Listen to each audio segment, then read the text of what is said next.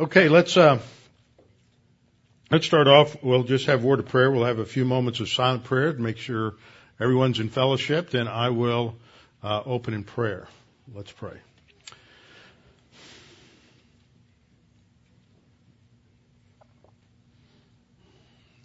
Father, we're thankful for this opportunity to study about studying your word. Help us to uh, think through issues related to uh, hermeneutics and interpretation that we might accurately handle your word. And Father, we just uh, pray that th- during this week, as Christmas, that we'll have uh, tremendous opportunities to witness to people, opportunities to share the gospel, and to even make uh, these things clear to family members. We pray this in Christ's name. Amen. Okay, we're in the section of Bible study methods on interpretation. We've looked at observation, which answers the question, what does the text say? Now we're going to go into, now we're in interpretation, which answers the question, what, excuse me, what does the text mean? Then we will get into the question of what is, um, what does the text mean to me, or how does it apply to me? That's application. Now, just a couple of uh, things in terms of uh, uh, meeting. Now, as I understand it, we are meeting. We're not meeting next week.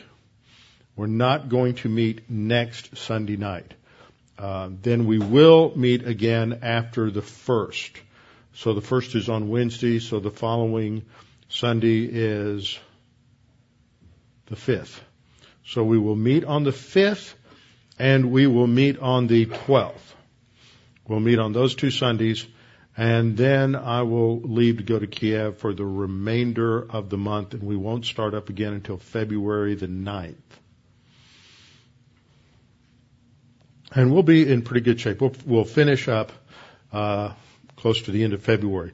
Uh, next next week we don't meet. The next we'll have two weeks before we go to Israel, and we should come pretty close to finishing the interpretation section before we go to Israel. Then we'll come back and do the application section in February. All right, last time we began to look at the history of interpretation. Now it's important to look at the history of interpretation because it helps us to see uh, what happens theologically when uh, certain uh, interpretive approaches are made. You see the long-term consequences. They may start off uh, fairly close to a literal interpretation and an orthodox theology, but then over time you see where certain mistakes inevitably lead. And if they led there in the third century or fourth century BC, uh, AD, they'll lead there today. And there's nothing new under the sun. But people keep trying to go back and think that somehow the mistakes of former generations don't really uh, apply to today. So we we can learn from the mistakes of the past. We learn how different approaches have worked or not worked or failed, and we also come to see, uh, in a in a better sense, where certain ideas uh, uh, go, where certain ideas go but not just in terms of the consequences uh, as I talked about initially, but we see that that that as as different schools of interpretation developed, then we can see how different interpretations of the scripture developed and where those interpretations uh, originated. So our basic principle, though, is the one that we're starting with, which is our tradition as a uh, as an independent Bible church. We have a tradition that goes back through through a couple of different uh, theological traditions. We go back primarily through dispensational uh, through dispensational heritage, but that dispensational heritage also borrows from, to some degree, from a movement that we'll study a little bit tonight called Pietism that came about uh, after the Reformation. And so we, in some uh, areas of Bible churches or within conservative evangelicalism, you sort of, you can pick up a soft mysticism, and that comes from our pietistic tradition. We're also influenced to some degree by a Wesleyan tradition as that impacted uh, victorious life teaching and the Keswick interpretation at the end of the uh, 19th century. We're impacted by a tradition that derives from Calvinism and the Reformation, And all of these ca- came together at the end of the 19th century uh, as uh, modern Protestant liberalism dominated the denominations.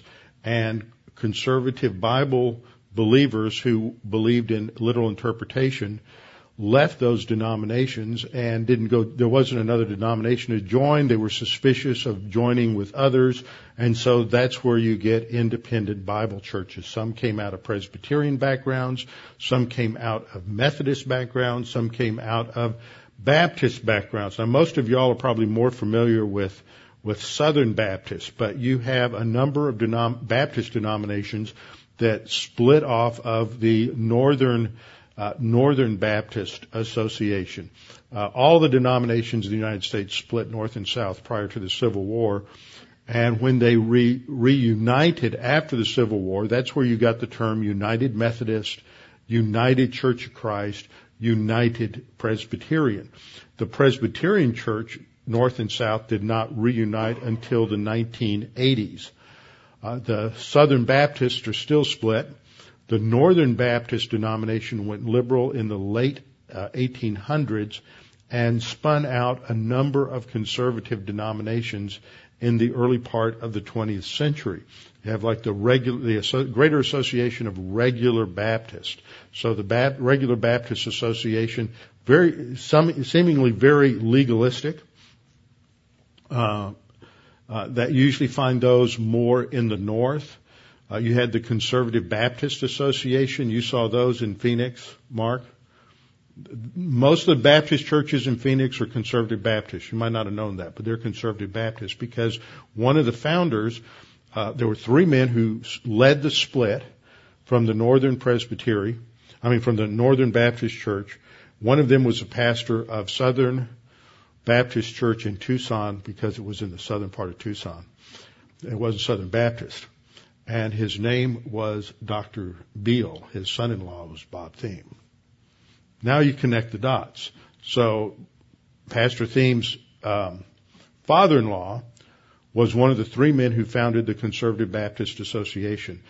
And he was from Tucson, so that became a major denomination, and it's mostly in the West, Arizona, California, all the way up uh, west. Anything west of the Mississippi, you get a, mostly conservative. Uh, that's where the vast majority are, but there's a number uh, back uh, east and north as well. Anyway, one of the things that creates this is that understanding of interpretation. From our tradition, we hold to a, what's called a literal, grammatical, historical interpretation which means we look at the words, we understand the history in terms of the time in which the scripture was written, and we pay attention to the grammar to arrive at the, the, literal sense of scripture. And this is a definition. This definition was first uh, coined by uh, David L. Cooper, who was one of Arnold Fruchtenbaum's mentors. And it's a catchy little way of expressing it, which is what I like. When the plain sense of scripture makes common sense, seek no other sense.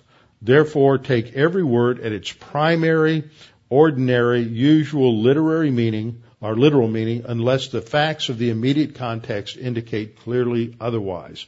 It's not a denial of the use of images or figures of speech, but it emphasizes the, the just the that language in the scripture means what it means in, in everyday everyday usage. So we see passages such as Luke 24:44 when the Lord is speaking to the two disciples on the road to Emmaus and says, These are my words which I spoke to you while I was still with you, that all things which were written about me in the law of Moses and the prophets and the Psalms must be fulfilled.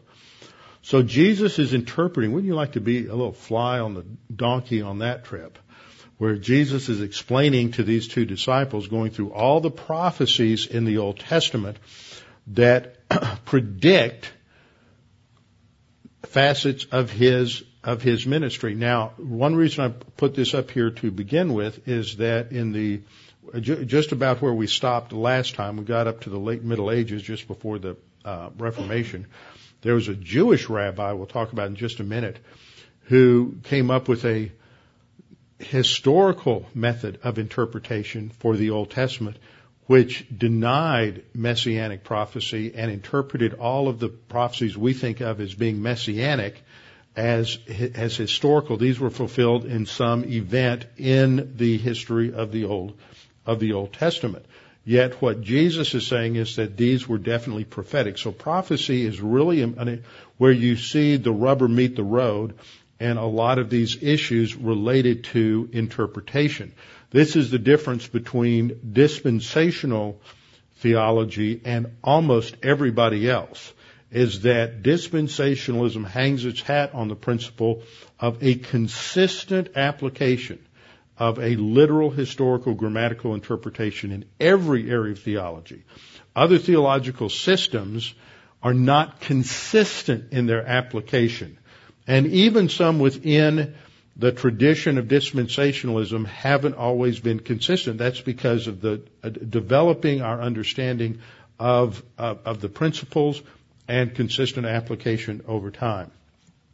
I pointed out last time that the dominant way of interpreting the scripture in the old, in the period from Origen in the late second century up to the Middle Ages was the allegorical method. An allegory is a method where the, as we'll see, the, the literal historical meaning is at best irrelevant. At best irrelevant. For many of them, the literal historical meaning is, may not even be true. It's just the spiritual meaning that's assigned to it. So Dwight Pentecost says about the allegorical method that the allegorical method was not born out of the study of scripture, but rather out of a desire to unite Greek philosophy and the Word of God. And I showed that last time in its origin with Greek philosophy, how it moved from Greece and was introduced into Alexandria in, in northern Egypt, and then and, and with the influence of Greek philosophy and Greek allegory in, in Egypt that influenced the uh, the educated Jewish elite living in Alexandria in the second, third, fourth centuries BC. And so they began to interpret the Old Testament uh, allegorically, and this in turn influences the early church by the time we get to the uh, late second century and third century AD. And as it, develop, as it develops historically, I pointed out there was a difference between what became known as the Alexandrian school, which dominated North Africa, and the Antiochene school, which came out of Antioch in Syria, we've seen that. That's uh, located about uh, 150, 200 miles north of Jerusalem. And that school was conservative and had more of a literal historical grammatical approach to scripture. And so the Syrian school, that is uh, the Antiochene school, fought Origen and this was a major theological battle in the early part of the church, uh, fought Origen in particular as the inventor of the allegorical method and maintained the primacy of literal historical interpretation. So you can trace back to the early church that they held to, although it wasn't consistent, they held to a literal grammatical historical interpretation. Uh, Origen's the major figure. I talked some about him last week, but I found that I had several I'd done some work on Origen in another presentation. I thought I would just go through some of these quotes.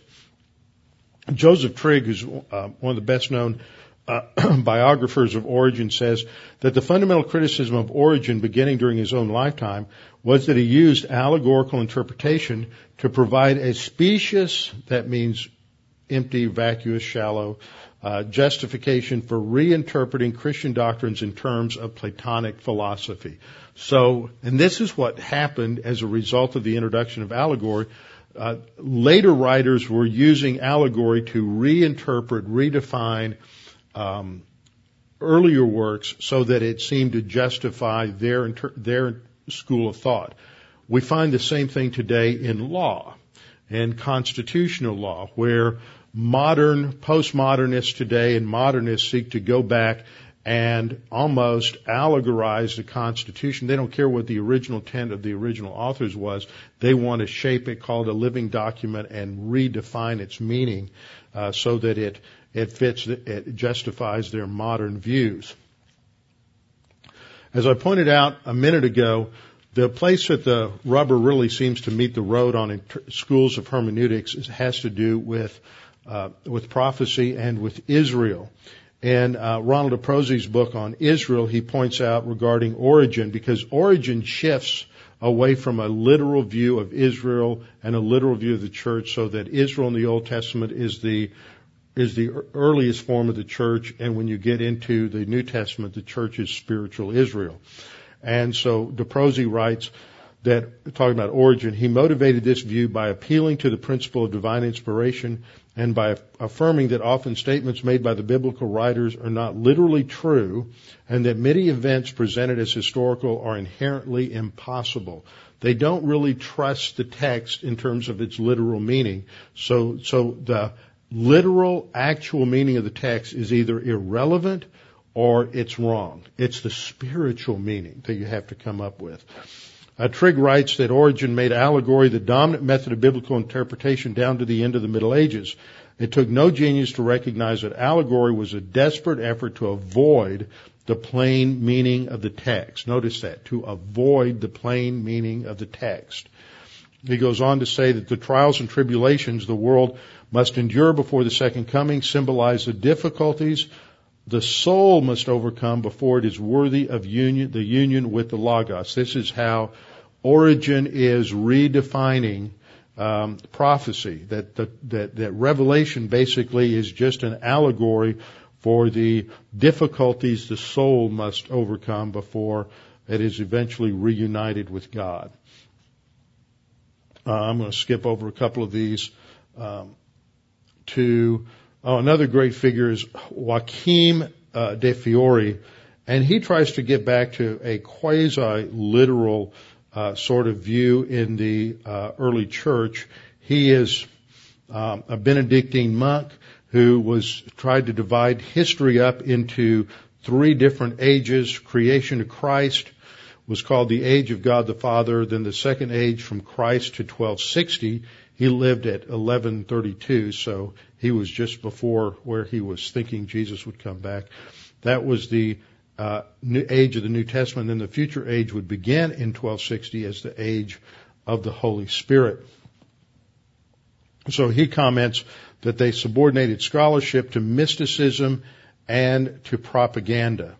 And again, the crisis was reflected in biblical studies. A speculation of Joachim of Fiore signified a new wave of mysticism. So they're looking inside for some kind of uh, intuitive meaning uh, as they come to the scripture. And this dominates as well in the Middle Ages.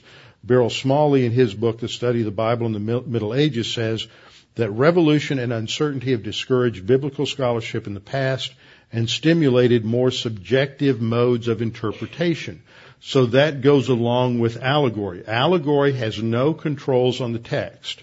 So that you can interpret the events of, to mean one thing and somebody else, uh, interprets them to mean something else again. And he comments, uh, regarding modern times, he says conditions today are giving a rise to a certain sympathy with the allegorists and we have a spate of studies on medieval spirituality. I put that in there because to, in the last 30 years, we have had seen a, a renaissance in the publication of these middle age allegorists and spiritual, spiritualists and spiritualizers. Uh, people, people like Ter- Teresa of Avila, John of the Cross, and numerous others that were Roman Catholic, that are Roman Catholic saints from the Middle Ages, but they're mystics, and they're being promoted by Protestants today. And, and if you go down to Christian bookstores, you will find a lot of these books because they are being, uh, being emphasized as being more spiritual than people who are just restricted to the letter of the word. Now I mentioned earlier this guy, Rabbi Shlomo Yitzhaki, otherwise known as by an acronym Rashi. Uh, a lot of the uh, Jewish rabbis were given acronyms like uh, Rabbi Moses ben Maimonides was called Rambam. Rabbi Moses ben Nachmanides was called Ramban. Rabbi Shlomo Yitzhaki is known as Rashi. And Rashi had a huge influence on the Pro- Reformation and Protestant Reformation indirectly. Uh, he was uh, sort of reinvented uh, hermeneutics for Jews, for, for rabbis in the Middle Ages. His um, dates are 1040 to 1105, so he's roughly a thousand years after Jesus.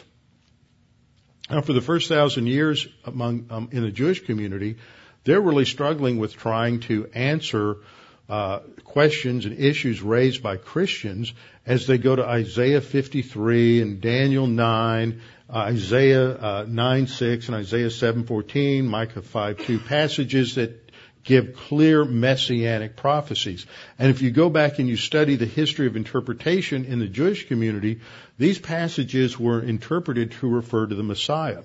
But uh, Rashi comes along and says, no, they're not messianic at all, and he basically invents or generates new ways of interpreting these prophetic texts so that they are historically uh, fulfilled or they're they're just understood in in almost a a hyper literalism so that it takes away their their uh, messianic implication.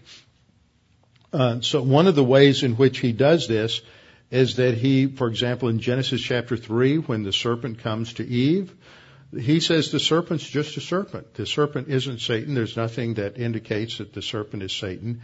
This influenced John Calvin. John Calvin believed the serpent in Genesis 3 was just a snake. And there is an Old Testament professor, probably more than one, at Dallas Seminary who believes that the serpent is just a snake. Uh, there are uh, professors at Dallas Seminary. I know of only one on the Old Testament faculty that really believes in, as I, as I do, in a wide number of literal messianic prophecies in the Old Testament. Uh, one of the professors who's now retired, that was there for many years, Don Glenn, said that he only believed that that maybe one um, one messianic psalm. I mean, one psalm was mess, was messianic. That was it. There were no other messianic prophecies in the Old Testament. Only Psalm 110:1. That was it. Um, this this came into uh, evangelical Protestant tradition because at, prior to the Reformation, you had a number of, of Roman Catholics who were getting trained in Hebrew from rabbis. And after the Reformation, a lot of uh, Protestant theologians wanted to learn Hebrew, and so they found a rabbi who would teach him. Well, with that came this view of interpreting the Old Testament. So there's always been a strand or, or a tradition within evangelical Reformed Protestantism that has t- taken this kind of restrictive view on the messianic uh, messianic prophecies. That's why uh, works like the one I have in, up here called the Messianic Hope is is the Hebrew Bible really messianic by Michael Rydelnik is really, really important. In fact, Michael spoke at pre-trib this last time. He's the head of the Jewish Studies Department. He's just finished editing a messianic commentary on the Old Testament that's going to be published by Moody, Moody Press.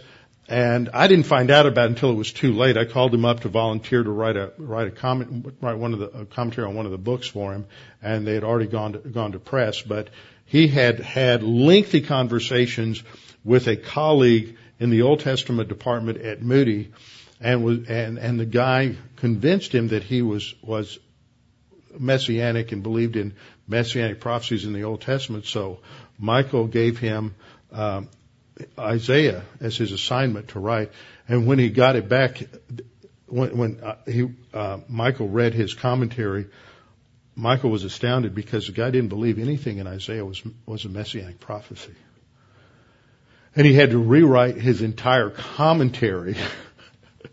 and but but because they had the guy had started it, he had to leave his name on it, so he just added added his name to it. But it it just it's it's amazing what goes on out there. So hermeneutics is really important. And these issues that what I'm trying to point out for you is these issues that that you, you may think, oh well, that was seven or eight hundred years ago. They're still out there today. Nothing bad that came into the history of Christianity has ever gone away.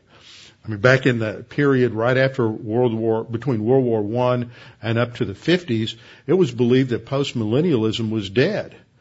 Uh, in fact, uh, Charles Feinberg wrote a book on millennialism and didn't even discuss postmillennialism because in his introduction he said postmillennialism is dead. Now it's back and uh, very has a, a lot of influence today.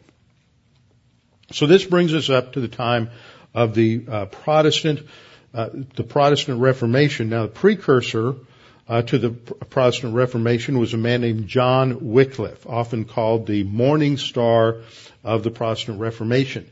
His dates were 1330 to 1384. 1330 to 1384. And Wycliffe was the first to emphasize that the people needed to have a copy of the Bible in their own language, in their own hand that they could read.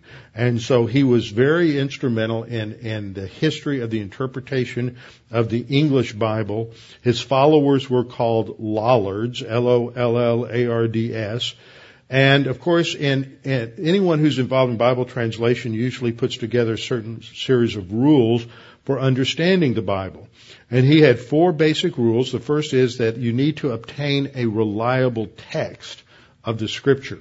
You need to have a reliable text, uh, uh, hopefully Greek or Hebrew text. Second, you had to understand the logic within scripture and stick with the logic of scripture.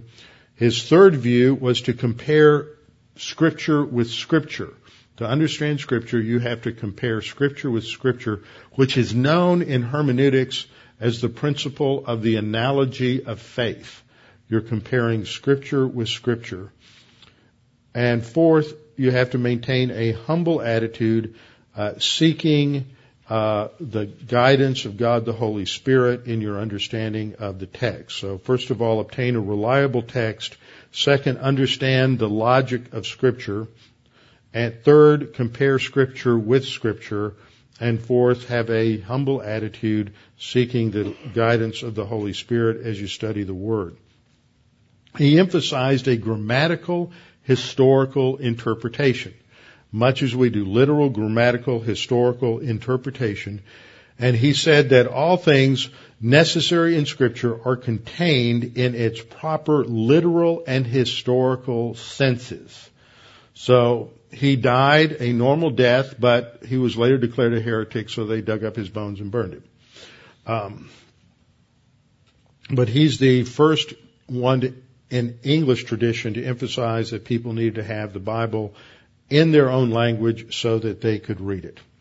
Then we come to the Reformation. At the Protestant Reformation was essentially a hermeneutical Reformation with the shift in hermeneutics, you understand the Bible differently. And one of the one of the uh, uh, slogans of the Reformation was the Latin phrase "sola scriptura," by Scripture alone. That you that a, a Christian can sit down and read the Bible and understand the Bible all by itself without the aid of the Pope, without the aid of priests, without the aid of church tradition, that the individual believer alone can sit down and un- read and understand the Bible, which is uh, eventually why we have such an emphasis on uh, Bible study methods type uh, type courses. One of the first uh, leaders in the Reformation, the one who kicked it all off, was Martin Luther, who was an Augustinian monk in Germany in a town called Wittenberg, and he had come to a literal understanding of the teaching of Romans. After lecturing in Romans, he came to have a knowledge of Christ because he saw that Christ is no allegory, and by studying scripture literally, he came to understand who Christ was. He had a couple of uh, very interesting comments to make about interpretation. He said the literal sense of scripture alone is the whole essence of faith and Christian theology, emphasizing the literal uh, meaning. He said, when I was a monk, I was an expert in allegories. I allegorized everything, but after lecturing on the epistles of the Romans, I came to have knowledge of Christ, for therein I saw that Christ is no allegory, and I learned to know who Christ is. About allegories, he said, allegories are empty speculations and as it were the scum of Holy Scripture. He didn't hold back. Tell us what you really believe, Martin. Origen's allegories are not worth so much dirt. He said to allegorize is to juggle the scripture. He also said allegorizing may degenerate into a mere monkey game. Allegories are awkward, absurd, inventive, obsolete, loose rags. And the reason is, as he said, the Bible treated allegorically becomes putty in the hand of the exegete. You can make it say whatever you want it to say. His principle was clear. Scripture is its own interpreter. This is the true method of interpretation, which puts Scripture alongside of Scripture in a right and proper way. So he emphasized Scripture. He too had uh, the the the um, comparing Scripture with Scripture is called the analogy of faith, and uh, and and he followed that. That was talked about by Augustine, but he didn't really uh, use it uh, consistently, if at all. So he said that obscure passages are to be understood in light of clear passages. That's an important principle in uh, understanding uh, in, in, in, interpretation. Is that uh, obscure passages are to be understood in light of clear passages. That's important because sometimes you come to passages that seem like they could mean A, B, C, or D based on a literal interpretation. But you're not sure and it's obscure, so you have to go with more clear references. And if there are very clear statements like Ephesians 2, 8, 9 that salvation is by works, and you look at a passage and you think, well, is Jesus talking about getting saved or just living the spiritual life? If the emphasis is on works, you have to interpret it, it must be the spiritual life, even if you're unclear, because otherwise it would violate clear statements of scripture like Ephesians 2, 8, 9 or Titus 3, 5. Along with this, he, I want to talk a minute about allegories. Um, Luther rejected uh, uh, allegorical interpretation, which is really what revolutionized Christianity and, and led to the radical shift that took place uh, during the Protestant Reformation.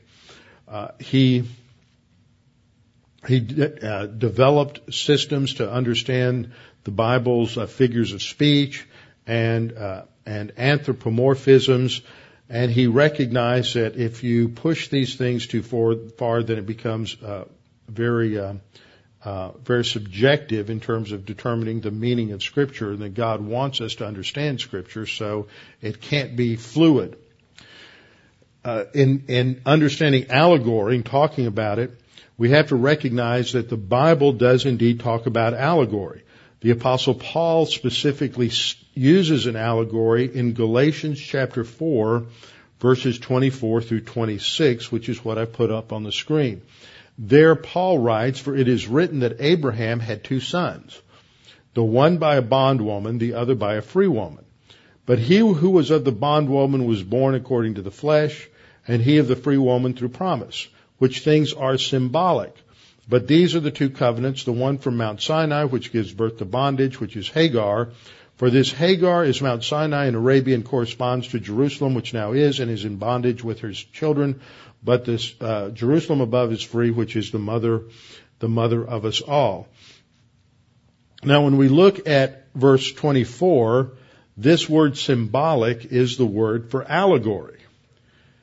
So Paul is using allegory here, but there is a difference in how Paul is using the term here and how it is used when, when uh, it's developed into the principle of allegorical uh, interpretation. In Paul's allegory in Galatians 4, like other Bible writers who use allegory, clearly indicate that he is talking allegorically. It's not, it's, it's identified. This is an allegory. Furthermore, we have built this little chart here comparing allegorical interpretation with Paul's allegory. In allegorical interpretation, the historical meaning is insignificant if it is even true. It's insignificant even if it's, if it, and it may not even be true. For example, in the story about Sarah and Hagar, it's irrelevant whether or not Sarah and Hagar actually existed. It's irrelevant if Abraham existed. It's irrelevant if any of those things happened. The historical literal meaning is inconsequential. What is important is simply uh, the spiritual meaning. In the way Paul uses allegory, the historical meaning is significant and true. And so the, but just as you have like the imagery of the lamb at Passover, that is literal and true, but it also has, in addition to the literal meaning, it can be used in scripture as having a symbolic meaning. So in scripture, the literal historical meaning is never minimized.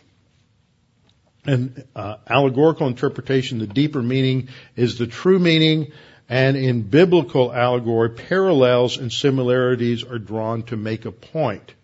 So he's not providing an additional meaning. It's using something from the Old Testament as an analogy or parallel to a doctrinal point in the New Testament.